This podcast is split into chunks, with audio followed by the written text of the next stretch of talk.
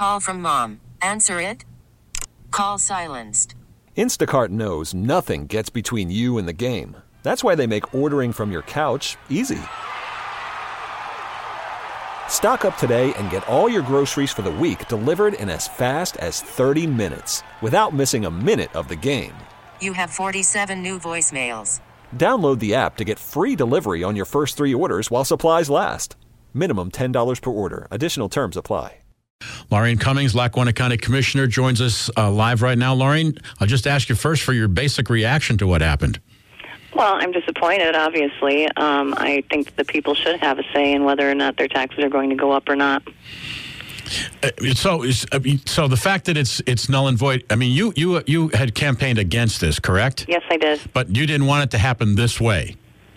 Um, no, I didn't want any reassessment. I don't believe that it should happen um, at all. Right, but I mean, the fact that it's off the. I mean, is this? You didn't want the judges to throw it off based on the wording. You just didn't want to have it. Uh, I don't want to have the reassessment. I don't think that it should have been thrown off the ballot. I think the people should have their say. So, what do you think will happen next? I mean, I mean, you know, the, the judges said that the question was hard to understand. So, do you think it's just going to resurrect itself again with an easier version, or do you think this is just going to put it away for a while? Well, I would certainly hope that we would uh, try and get it back on the ballot again. And um, I think that uh, it wasn't a, a it was a two to one vote. So uh, there was only three judges that voted on it, and only two of them uh, voted no. Right.